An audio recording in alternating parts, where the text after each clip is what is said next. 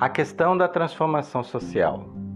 Outro aspecto que aproxima jornalismo e documentarismo é o fato de ambos serem vistos como instrumentos de transformação social.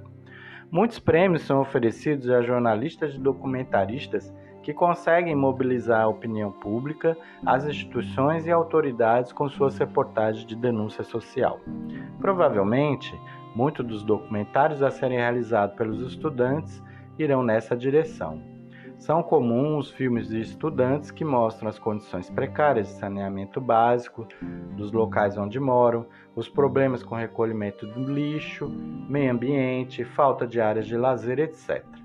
Um alerta: documentários que seguem a linha de denúncia social devem buscar um trabalho criativo com as imagens e a trilha sonora, para que o filme não fique centrado exclusivamente no texto, seja ele referente à fala de pessoas entrevistadas, seja uma narração em voz over do repórter.